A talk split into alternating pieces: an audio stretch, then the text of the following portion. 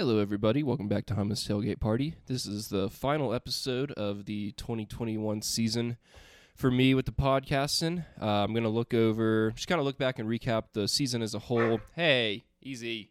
Guy's really upset that the season's over.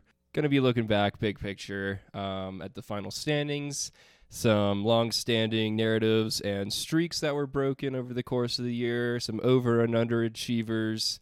Uh, kind of looking at all the coaching changes, tra- transfers. A lot of that stuff is still pending as far as the transfer portal goes. So we'll uh, get you updated as things currently stand on the afternoon of January 23rd.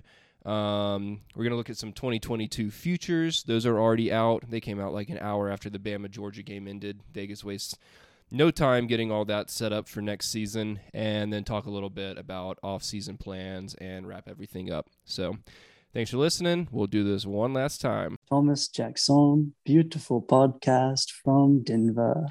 So, first, I'm going to look at the final rankings, uh, mostly the top 10, and then maybe a couple others that caught my eye. Um, I think at the end of the season, it was very clear that the number one and number two teams uh, were kind of in a world of their own, and there was a pretty significant drop off after that, as you saw in the semifinal games. Um, then a more competitive national championship game than we've seen in a while. But, you know, all year it was kind of Georgia at the top alone and then there was a jumble of two through five or six of teams. It's like, okay, maybe these guys can figure it out and get hot, and wound up just being the two most talented teams at the end of the day. Uh, wound up one and two, and then even though that was the case, it did feel like there was a lot more parity this year, and maybe that's because normal teams that we're used to seeing uh, kind of clogging up the playoff picture. Like Clemson was out of it from a very er, very early point in the season. Not that losing to Georgia week one eliminated them from anything, but then they lost a couple more pretty soon after that in September, early October, whatever. And uh, they were just totally out of the conversation. Ohio State with the early loss to Oregon kind of put them on the ropes for the whole year. Um, you know, even Oklahoma, even though they didn't lose until November, they were really close to losing like all season long. So they didn't feel like the normal threat that they were. Notre Dame with the early loss to Cincinnati didn't make them feel as serious. You know, some kind of dark horse teams that I'll talk about um, in the underachiever section, like Iowa State and North Carolina that people thought, you know, if things fall their way, they definitely have a chance of making it. Um, or at least being in the conversation in November, and they lost a bunch of games early on that eliminated themselves from the discussion. So there was a lot more parity, you know, even though Georgia was, you know, most all of the season the kind of clear number one um, that the three through nine or ten uh, spots in the final poll were all teams that in November looked like they had a pretty good shot at making the playoff. Uh, so it obviously was Georgia one, Bama two, then number three was Michigan, number four Cincinnati. Uh, in the final polls, five Baylor, six Ohio State, seven Oklahoma State, eight Notre Dame, nine Michigan State, and 10 Oklahoma. So all of those teams really had a good chance going into November and some of them even later into the season than that to make it to the college football playoff. So while the one and two were definitely off in a league of their own, that three through 10, I think, was more interesting than we've seen it in previous years because, you know, number nine Michigan beat, or number nine Michigan State beat Michigan earlier in the year. And, you know, after that top 10, you have a really fun bunch of teams from 11 to 15 with Ole Miss at 11, Utah at 12, 13 was Pittsburgh. Clemson 14 and Wake Forest 15. Um, you know, and all of those teams could have beaten Michigan or Cincinnati on any given day, it feels like. So I think it was a kind of a different different year, and you can chalk that up to sometimes we just have parity. Obviously, the COVID rules with a lot of the players being able to stay an extra year they wouldn't have been able to otherwise gives teams like Wake Forest and Pittsburgh uh, who you're definitely not used to seeing them in the top t- uh, top 15 but those you know those teams had extra experience that they wouldn't have normally had which gave them a leg up on teams like Clemson uh, who just loses a lot of guys to the draft year after year, and a lot of those you know talented players that they have that are going to go be a top two or three round pick in the NFL draft aren't going to stay another year because of COVID. Um, you know they're they're just ready to go make their money at that point, but it was you know more parity i think than the normal year. I'd be interested to hear what other people think about that. But you know, I think you can chalk some of that up to to the COVID having a having an effect on the rosters, and it'll be that way next year as well. So it, it's just a domino effect that'll take a while to trickle all the way down and get out of the system. But I think it was pretty interesting. Uh, you know, and with Bama losing to t- Texas A&M so early in early in the season, they were by no means a lock to make it in. I mean, they had to fight all the way through the SEC championship game to guarantee themselves a spot in the playoff. So it really was pretty wide open. You know, Oklahoma State was literally one inch away from possibly making it and causing some serious chaos uh, for the selection committee. You know, Baylor ended up at number five in the final polls at 12 and 2. Ohio State you know, even though they weren't in the discussion on championship Saturday, they they were still in the mix more so than Clemson was. So they were always looming. Notre Dame was looming. Michigan State looked like they had a chance to get in after that Michigan victory. So I thought that was pretty fun, and I wouldn't be surprised if it continues to probably a similar degree next year, uh, with you know COVID still having the the impact on rosters. Uh, so some narratives and streaks that were broken um, that are worth mentioning, kind of more big picture and historically. Obviously, uh, the number one that I have on my list is the 1980 thing being uh, thrown out the window with Georgia finally getting the national title they've been seeking for so long. Number two, Cincinnati breaking the group of five barrier into the college football playoff a lot of people thought it could never be done. Cincinnati was a big topic of conversation even before the season because of how well they played last year. Um, they ended up losing in a pretty close game to Georgia in the Peach Bowl um, after a great season for the Bearcats. But a lot of people just thought there's no way they're always going to get jumped by another Power Five team, and that was close to possibly happening if Oklahoma State had hit the pylon in the Big 12 championship game. Um, but the committee was spared a really difficult decision on that one. So good for Cincinnati. Even though that semifinal game wasn't competitive, it was nice to see that, okay, it's not impossible in this 14 playoff, which granted probably won't be around much longer. Um, but it was nice to see them. It was a good story and just a really pretty unbelievable job by Luke Fickell um, with that program and getting it to where it is today. Uh, number three, Michigan finally beat Ohio State for the first time in 10 years. The last time they had done that was 2011. They won the Big Ten title for the first time since 2004, and they made the first college football playoff in school history. So, Michigan, you know, most most people my age kind of think of them as all bark no bite they're a, you know, obviously a classic college football program. I wouldn't say blue blood, but they're up there in that maybe B or C tier. Um, and you know, our whole life they've really just underachieved because they get so much attention nationally and they're so popular and you know the big brand that they have, but they've never really you know been in the been in the big games in our lifetime. So ever since the 90s, they've been struggling to get back there and find it, but they finally did this year, even though they got smoked also in the semifinal. Um, you know, it, it, it was a long time coming for Michigan. So good for them. Harbaugh, you know, made a big bet on himself. Who knows what's going to happen with him? There's a lot of chit chat about the Raiders looking at him and him being interested in that gig, which would really be pretty fascinating if he like finally beat Ohio State, this thing that him and that school have been chasing for so long, and then just immediately left. Um, so I don't know. None of the NFL teams have made any head coaching hires yet. So maybe here in a few days, once one team does, then it'll just set off the chain reaction like we often see in in college sports with hirings and firings. But yeah, Harbaugh.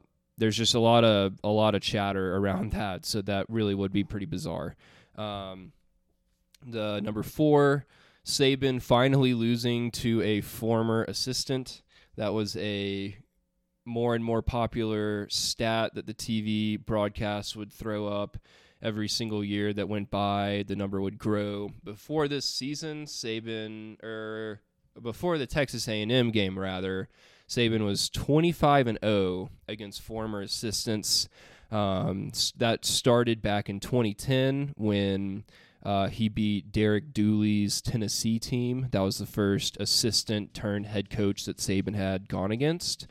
Um, Jimbo finally did it after 11, 10, 10 and a half seasons of going undefeated against his former assistants. It's amazing it lasted that long because you've got guys like Kirby. Uh, who were his assistants and could have beat him, you know, several times over the past few years, but Saban was always able to squeak it out.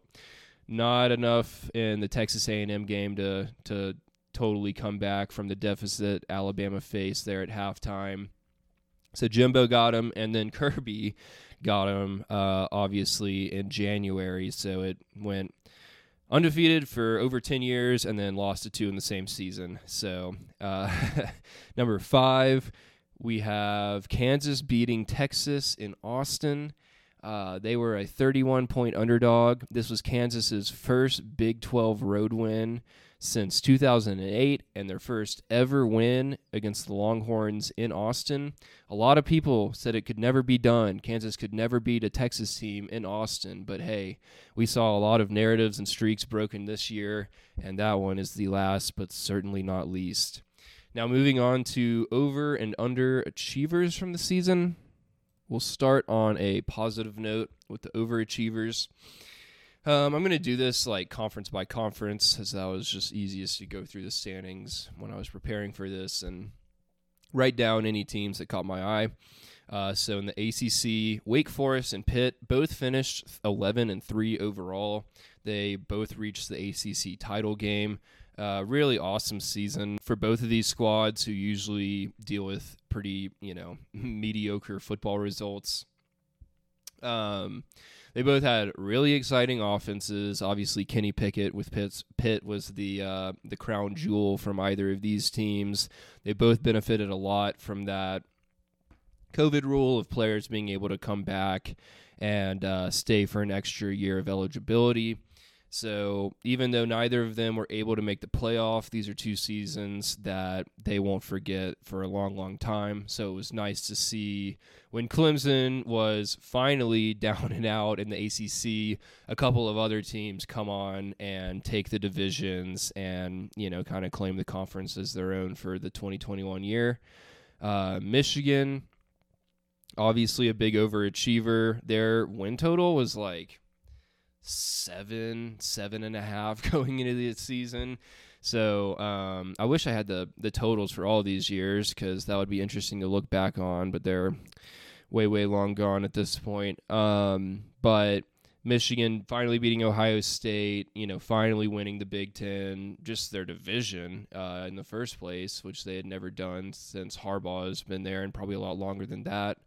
Um, and then, you know, making the first playoff in school history was a great achievement for the Wolverines. Didn't end like they wanted it to, but they're going to remember this season fondly for years to come.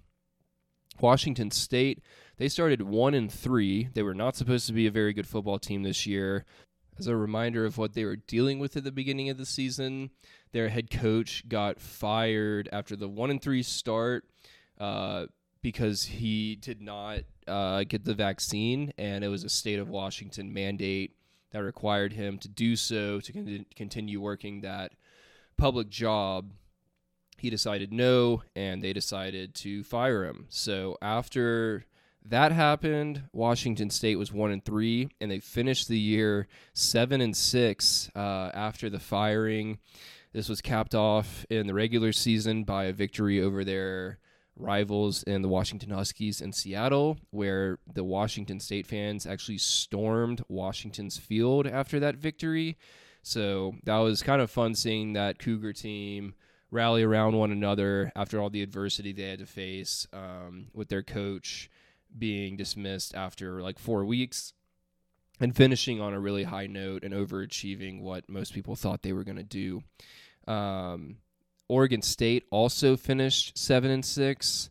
Uh, they were not supposed to be a good team at all, but they benefited from the Pac-12, especially that North uh, North Division being down and underachieving, kind of as a whole between Oregon and Washington, the two more nationally relevant teams this year.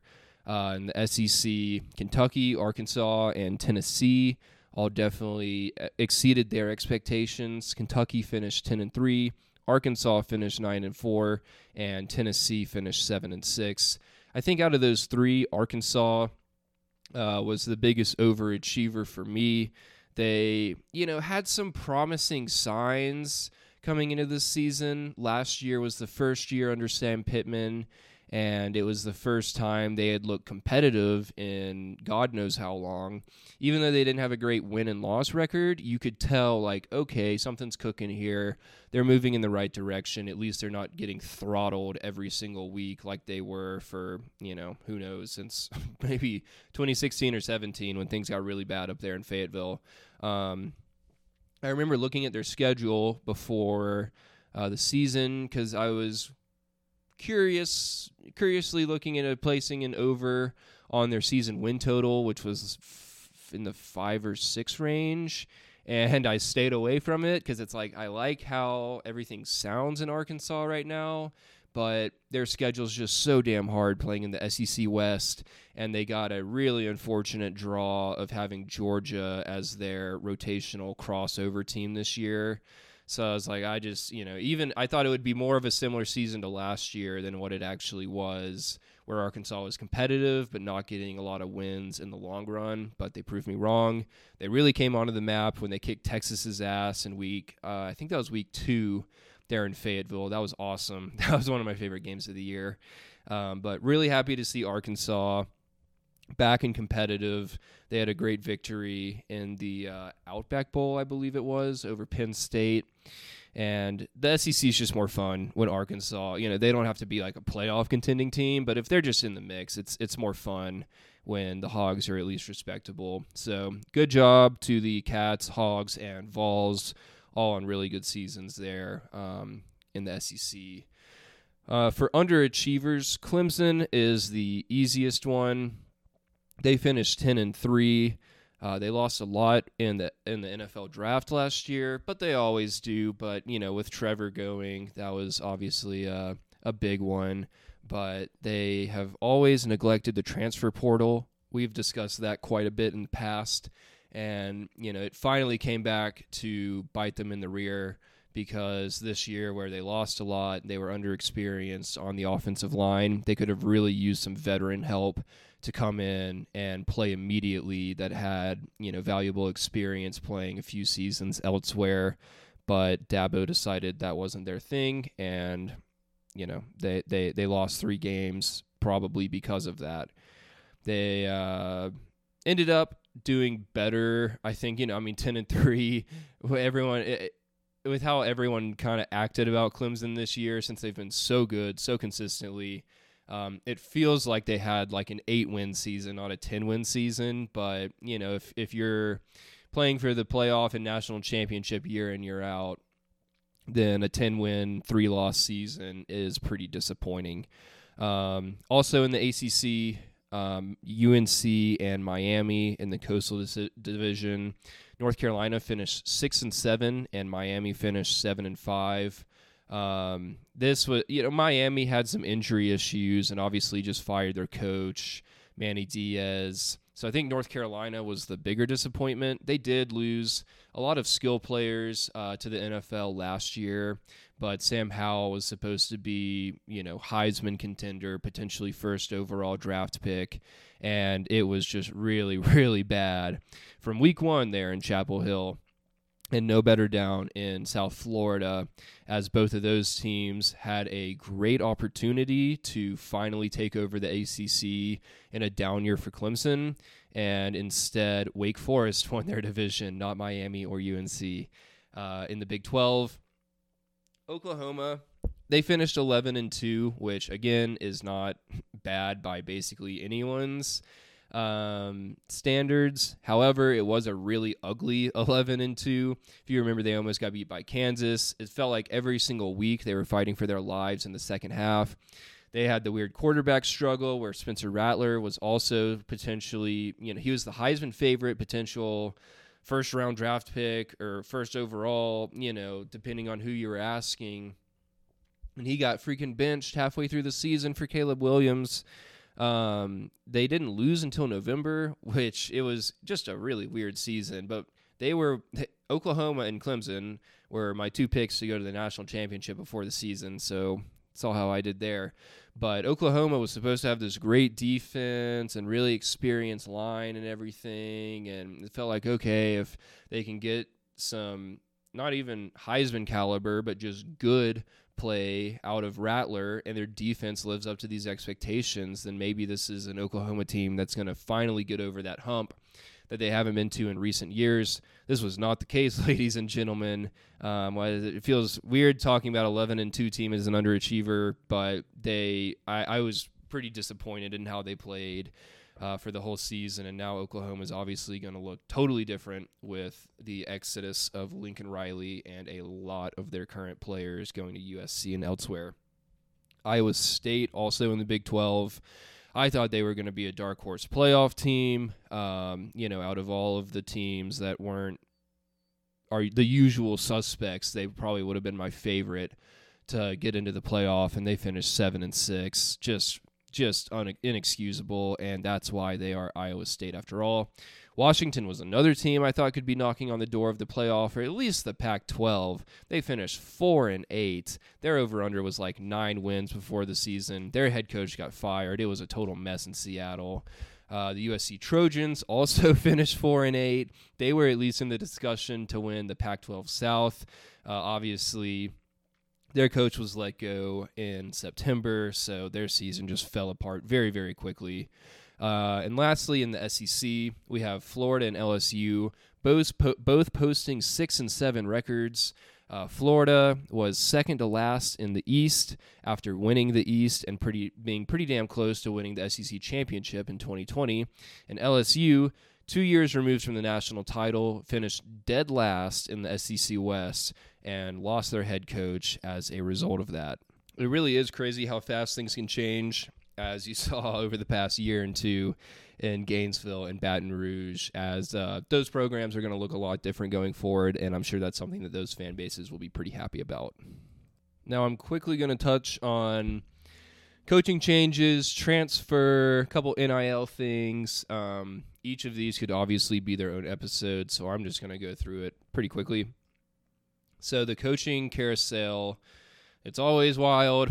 it feels like this year, uh, maybe a little bit more so than normal, with USC, LSU, and Florida all opening up during the season. Uh, USC in September, LSU in October, and Florida in November. And one unique thing about this particular season's coaching carousel, instead of promoting from within or getting you know group of five non-power five coaches like we normally see or assistant coaches there were a lot of power five head coaches that were poached to coach other power five schools. So this created a domino effect to the level that i don't ever remember seeing in college football. So it was very dramatic. It felt like nba free agency level of just you know, star power and drama and people trading places and whatnot.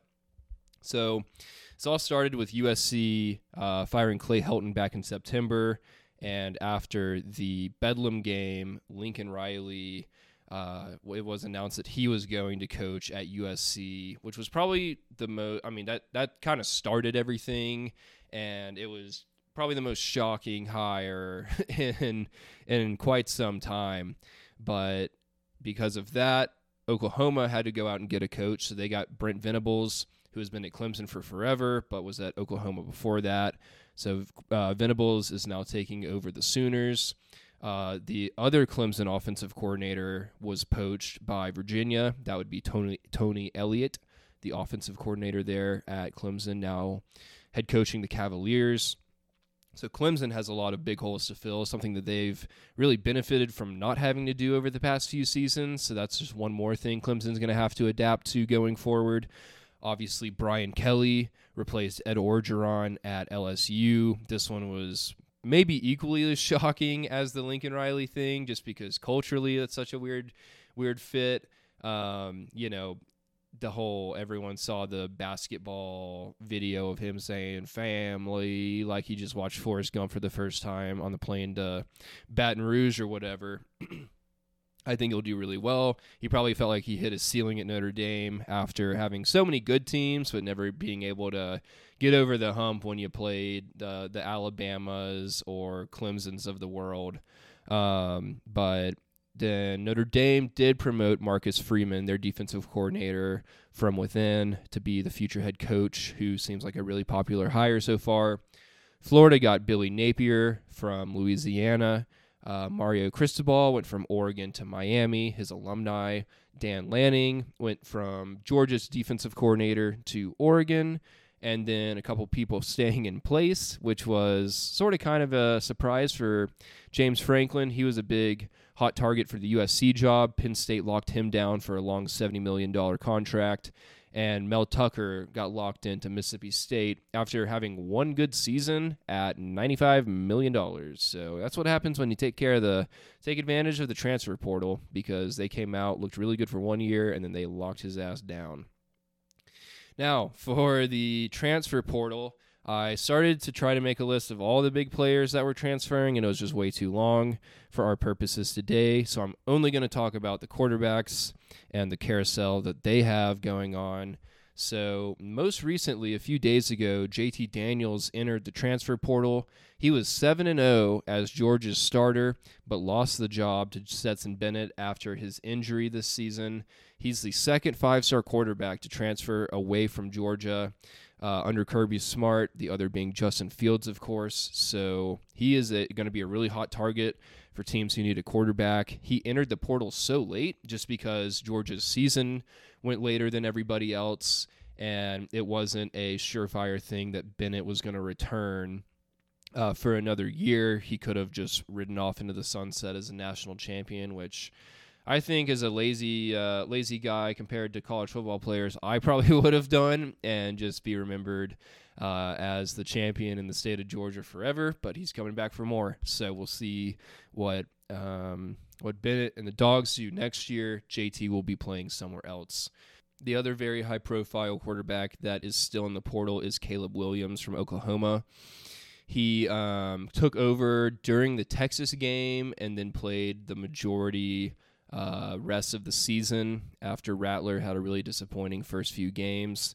So he has announced that he will be going elsewhere. It's not he he doesn't have to transfer somewhere if he enters the transfer portal. He's just saying that he's interested in it. So he could still stay, um, but probably not if he's going through this in the first place. Um, the other Oklahoma quarterback, Spencer Rattler, is going to South Carolina. He's reuniting with uh, Coach Beamer, who was at Oklahoma before he took over the Gamecocks gig.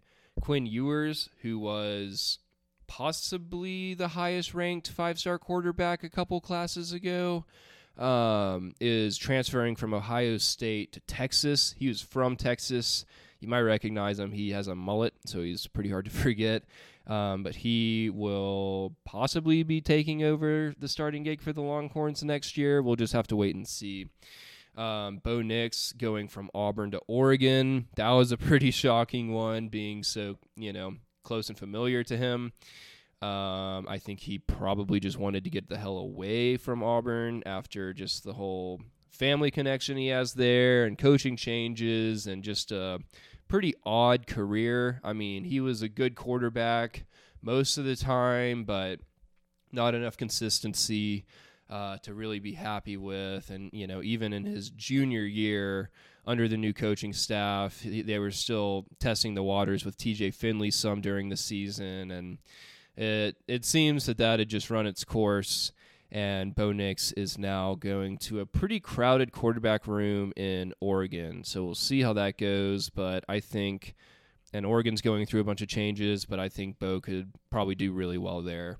Uh, Zach Calzada is transferring from Texas A&M to Auburn. Max Johnson is transferring from LSU to Texas A&M. Uh, so a lot of lot of domino effects like that. But um, yeah, that's all I got for the quarterbacks in the transfer portal. There were a lot of other really talented guys that are going to be in a different jersey next year, but just way too much to talk about. Quickly, the NIL. This was the biggest story going into this season. How players were able to get, uh, you know, money endorsement money from businesses and finally make some over the table cash for their name, image, and likeness. Um, you know, it's it was a big deal as it should have been when it got passed because it was so long overdue. Um, but it proved to really just not be that big of a deal during the season. I feel like once the ball kicked off, um, eh, you just really didn't think about it that much. Like sometimes maybe see a player promoting something on social media or a commercial or whatever, but it's uh, everyone got used to it really quickly which was nice to see people just not making a big deal about it in a negative way once the once the ball got kicked off this season. Um, it was interesting uh, in the one of the first couple episodes that I did. I was looking at some of the big, high-profile NIL deals that had gone down over the summer, and these were guys like Spencer Rattler and JT Daniels who got really big deals from like fried chicken, fast food companies, and like all sorts of stuff, and then wound up barely even playing all season. So it, it, it was really odd uh, going back through and looking at all of that because these companies probably didn't make a very good investment um, back in the summer with some of these guys. So I'm sure it'll level itself out. It was going kind of crazy and bizarre and in so many different directions over the season. There's bound to be some legislation or you know some type of regulation um, to help control this thing a little bit more um, as in in seasons to come. But it just feels good to have um, have a season with players finally being able to make a little bit of legal money uh, to put in their pockets under under our belts now. So I'll be looking forward to seeing what whatever sponsorships come uh, come over the summer, especially as the season gets closer. And it'll be interesting every season to look back when we're at the finish line, like, oh yeah, remember when so and so like is Milo still going to be sponsoring Bo Nix? Do they even have Milo's tea in Oregon? We have it here in Colorado. We don't have the standalone restaurants, but I was in Walmart this morning and I saw they had all sorts of Milo's tea in the uh, in the tea section. So I don't know if they have it in Oregon, but like how long is that contract? Uh, bound to him? Are they paying him to promote it when now he's no longer the Auburn quarterback? I have no idea. Kind of an interesting thing to think about, though looking ahead to next year now, um, the futures for the national champion in 2022 are already out, like I said. Alabama comes out as the favorite at plus 225. Uh, for those who aren't familiar, these odds, when I'm saying like plus whatever number, it's if you bet $100 on Alabama to win at plus 225, then you would end up profiting $225. Um, so Alabama at plus 225, not just because I'm a fan, but they would be my pick going into the next season because they get Bryce Young and Will Anderson coming back, and I don't feel like you need to say much more than that. However, a slew of defensive guys who were all juniors are coming back. uh, like Jordan Battle, who was a surprise. Uh, I think most people expected him to go to the NFL. The wide receivers will be young. This will be a very fresh batch of uh, of you know talent. As the past few seasons, we've always had guys like Metchie or Smitty or you know Waddle rolling over from previous receiving corps that had significant experience. Some of the receivers obviously got to play a lot more than I would have liked at the end of the season with all the injuries Alabama faced in that wide receiver room. Uh, but you know they'll be young, but they're all very talented, and they'll you know they'll be ready next year without a doubt. So I like Alabama to win it, um, especially coming off of a championship loss. Always is a motivating factor, and I think that pick will remain the same um, as long as you know no one gets hurt or whatever in the off season. Um, I think Alabama has the best chance to be hoisting the trophy next year. Georgia is closely behind at plus 275. They've lost, they're going to lose a lot of players on that amazing defense, but will benefit from having several elite recruiting classes in a row now that Kirby has been there for enough years to where every single year it's it's turned into a machine a lot like Alabama where you just reload and replace. Um, Stetson Bennett, like I already said, is coming back. So he's going to have a chance to, you know, defend the title.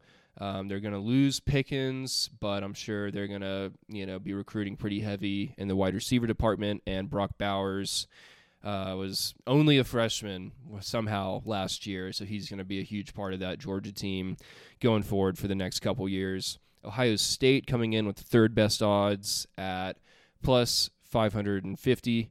Um, they are changing their defensive philosophy as they got totally manhandled by teams like uh, Oregon and Michigan this year, who just out physicaled them, and it was very clear that they, the Buckeyes were no match for a really strong strong team in the trenches like the Ducks and Wolverines. Um, so if they can come back, they're losing a lot of wide all their wide receiver talent, but that the the Jackson Smith, I might be mistaking his name.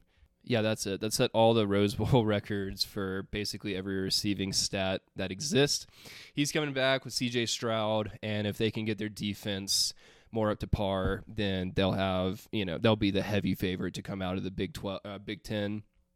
Clemson is at plus 1200, so a pretty big drop off there from those top three to Clemson. They have a lot of change coming up uh, with the offensive and defensive coordinator being gone. Uh, the ACC is going to be pretty weak this upcoming year, so I, they should be able to find their way into the playoff, but how they perform against the, the heavyweights in the playoff is another story. Texas A&M, another big drop off to them from plus 1200 for Clemson to plus 2200 for the Aggies. I would love this value if they were in any other division in the country, but their schedule is always so hard being in the SEC West, and it's really damn hard to make the playoff if you don't even win your division. It's only been done once, which granted was by an SEC West team in Alabama in 2017. Um, but the Aggies have a huge recruiting class coming in. They're going to need a couple more of those in a row to probably have the consistency that we've seen out of Alabama. Um, it, it, their schedule is just so brutal. So we'll see if they can get the quarterback situation figured out in a more permanent manner. They've got they're going to have a lot of talent competing for the starting job over the offseason. So that'll be something interesting to keep an eye on going into next year but the Aggies have a lot of talent and things are definitely trending in the right direction in College Station. Oklahoma is at plus 2800. They have just it's just too much change going on there for me to think that they're going to be legit national title contenders. I'm sure they'll be, you know, have a decent chance at winning the Big 12 as they always do, but with the coaching changes, the quarterback changes, losing a lot on defense, it's just it's just too much uh, for me to to think that they have a great chance at making the playoff. Um, and then after that, in the 30 to 1 to 40 to 1 range, we've got USC, Michigan, Wisconsin, Notre Dame, Utah, Oregon, Oklahoma State, that kind of next batch. A lot of those teams you saw in that kind of number three to number 12 final ranking of this year um, with really juicy odds. So we'll be looking into more of that stuff over the summer as I start to do some prep for next year and maybe find a couple good long shots to throw five or 10 bucks on and see if we can't hit a big one if someone uh, makes the playoff unexpectedly. So that's about all I have for the season recap and the futures looking ahead to next year. So we'll wrap this thing up for the last time this season. My off-season plans, the feed will be pretty quiet for the most part, as uh, I'll retweet or talk, you know, mention anything that's interesting. We've still got signing day coming up here in a couple of weeks, and uh, some quarterbacks that need to find homes, and maybe some more coaching changes. We'll see with the uh, with the NFL vacancies still looming but I definitely plan on doing a March Madness episode. As much as I love college football and it's my favorite sport, March Madness is my favorite sporting event of the year. Um, so we're gonna do probably like a preview episode in the week leading up to the tournament, and maybe a couple other just random episodes. I definitely am going to do a World Cup episode or two next year as uh, it's finally returning. Uh, unfortunately, it's going to be during the college football season. So it's normally during the summer um, for every World Cup I can remember watching and hearing about in history. Um, but since it's in Qatar because of all the FIFA corruption and all that bullshit, it's got to be in the winter because otherwise they'd be playing in like 130 degree heat. So this World Cup is going to be going on like in the prime like the thick of college football like rivalry season in like late November until I assume they'll wrap it up before Christmas. So we might have to do a uh, Iron Bowl and World Cup preview mashup episode. I don't know. It'll it'll get busy for sure, but that's also one of my favorite sporting events in the world. So I'll get some people who know way more about soccer than I do to come on and talk to me about that, hopefully. Um, but yeah, uh, other than March Madness, uh, I won't be doing any episodes until like late summer when I'll pick it back up with some season preview episodes. Um, probably talk about all of the title contenders, maybe some teams to look for in each conference. I'll figure out a format when that comes around a little closer and I get some more preparation done. Um, so that's kind of the plan going forward. Um, and then just some kind of thoughts on doing this as a whole. I started listening to podcasts when my good buddy Andrew Christ from Hush Puppy Highway recommended Pardon My Take to me senior year of college, and kind of diving into sports podcasts really changed the way that I consume all sports, not just college football. Um, but I always grew up listening to Paul Finebaum and talk radio with my dad in the car on the way to Bama games and coming home from school and practice and everything. And I always really enjoyed that, especially more so as I've gotten older. So the on demand, um, nature of podcasts was all really appealing to me when I first started getting into that. Never thought about doing something like this until um, it was probably like May of last year when I started to think about it. I've always had trouble with keeping like a consistent uh, hobby practice schedule or whatever you call it. I don't know. You know, whether it's going to the gym or practicing guitar, I always just have good weeks and then, you know, I won't touch it or do anything for a few weeks after that and just totally kill all my momentum and progress that I've made. But I never really struggled with keeping up with college football and, you know, consuming the the games or media that surrounds it.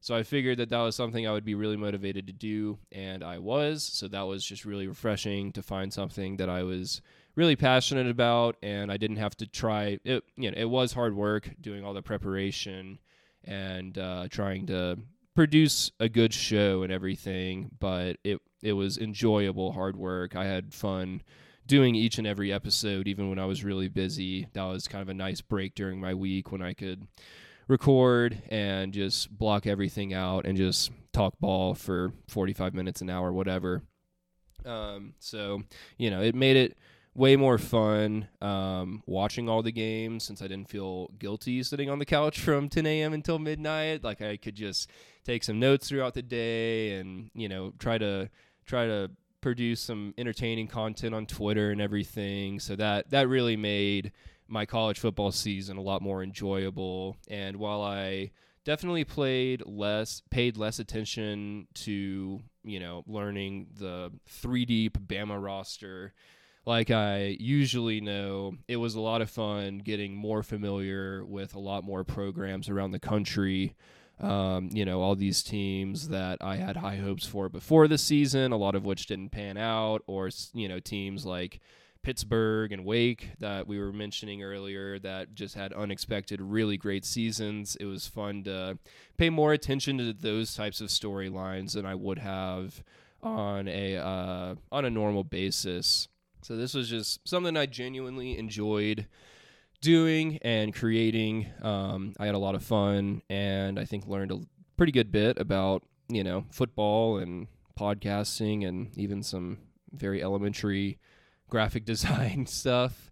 As you'll see with the um, the graphic that I'm releasing with this episode, to look back on everything. Um, but I really appreciate all of those who um, gave me feedback throughout the season. That was very helpful and encouraging and everyone was really kind and you know thoughtful to let me know whatever was on their mind. And it was pretty nerve-wracking to start this thing for the first couple episodes. It took a you know hitting record and hearing my own voice a couple times to settle in a little bit. And now i can just ramble on for an hour and a half no problem um, but yeah everyone that gave me good feedback or things that I could do a little bit, bit better. I really appreciate that and certainly hope that continues from my good friends and family going forward. Um, just some influences that I felt necessary to thank because I wouldn't be doing this without them. Uh, mostly people that I've gotten to know over, not know personally, but I feel like I know them because of how long I've followed them on Twitter. Uh, the people like Bum Chillups, aka Spencer Hall, and the whole uh, Shutdown Fullcast gang, uh, Alex McDaniel, Bunky Perkins, Andy Staples, just to name a few. There's this like very specific niche of Southern f- college football, uh, kind of comedian media people that all of those names I just mentioned definitely emulate and that's always and I've never known I need to like create a name for that or something but I've never known um, another kind of little niche group on the internet that I've felt like I fit in so well with. So even though I'm not nearly as funny as any of those people um, I definitely probably wouldn't be doing this show without you know already having consumed years and years of their content. So I uh, I just hope that I can extend that community because it's something that I really do genuinely love. And as much as the games themselves are entertaining and keep us coming back, it's, you know, really that type of thing the the connections and the jokes and everything that that make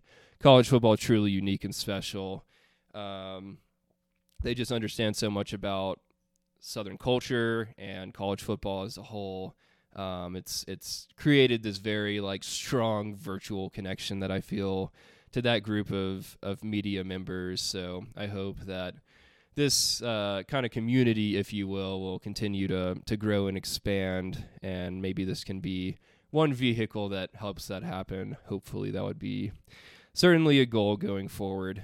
Um, to thank all of my guests who came on this year. I really appreciate all of you for taking the time to come on the podcast and share your opinions and insight about everything. Um, those were my favorite episodes when I got to talk to a friend about you know whatever team or games were coming up. It made it a lot more fun than just talking to myself on here. So. Garrett Bulldog, Ethan Piles, Andrew Dindy for the interview and the intro soundbite that I've been using all, all year. I really appreciate that. Jacob Borland, Houston Howie, Dylan Clark, Stephen Owens, William Knight, Matt Speakman, and Maya for the logo help. thank all of you so much. And I will definitely be having a lot of people back on. And I'm trying to expand my reach of guests as really all my friends are SEC people. If anyone knows non SEC people that know a lot about other relevant teams or conferences, it would be great to have uh, someone with a little different perspective than most of us most of us share in the first place on next year. So please keep that in mind um, in case you know. And there were a couple people that reached out to me about being guest on episodes this year, and I just couldn't squeeze it in, unfortunately. But I've got a couple of people already in the works for next year, so I will get everyone who's reached out on the show at some point for sure. Um, one one more thing, uh, I gotta beat my own chest a little bit. One of my favorite parts of doing the show was the best bets section where every week I picked my favorite uh, spread or total or whatever from the Vegas board, and we finished nine and five, so up approximately five units on the season. So, cheers to me on that one, and congrats to everyone who followed along, as that was certainly very exciting for me to watch every single week. Um, I placed a lot more bets than just those over the course of the season, but those ones I was definitely the most invested in, having kind of a public uh, opinion out on them. So that was always great, being super invested in the Pittsburgh versus Duke over under at 11 a.m. every Saturday type of thing. Uh, but nine and five, not half bad. We'll see if we can beat it next year. Um, but as long as we're in the green, we're doing pretty good. So that's all I got. Um, that's a wrap on the season. As always, please reach out with any ideas, feedback, whatever else may come to mind uh, that could help improve the show over the course of the off season. Uh, one thing I definitely want to uh, improve on is the social media presence. Um, I feel like I've got the Twitter thing pretty down pat, but I re-downloaded Instagram for the first time in like four years to make this podcast account. So I know I was super like sporadic and not very consistent on that feed, but going forward, if anyone is good at that and would like to give me some input, it would certainly be appreciated. I've already got some kind of some schedule stuff and ideas to try to keep it a little more up to speed next season. Um, but yeah, that's all I got. Thank you, thank you, thank you for listening and uh, chatting it up with me about college football this year. It was a really fun season. It's been a fun project, and I appreciate each and every one of you for tuning in. So until next year, or I guess March Madness, uh, that's that's all from Hummus Tailgate Party. So cheers, guys. Talk to y'all soon.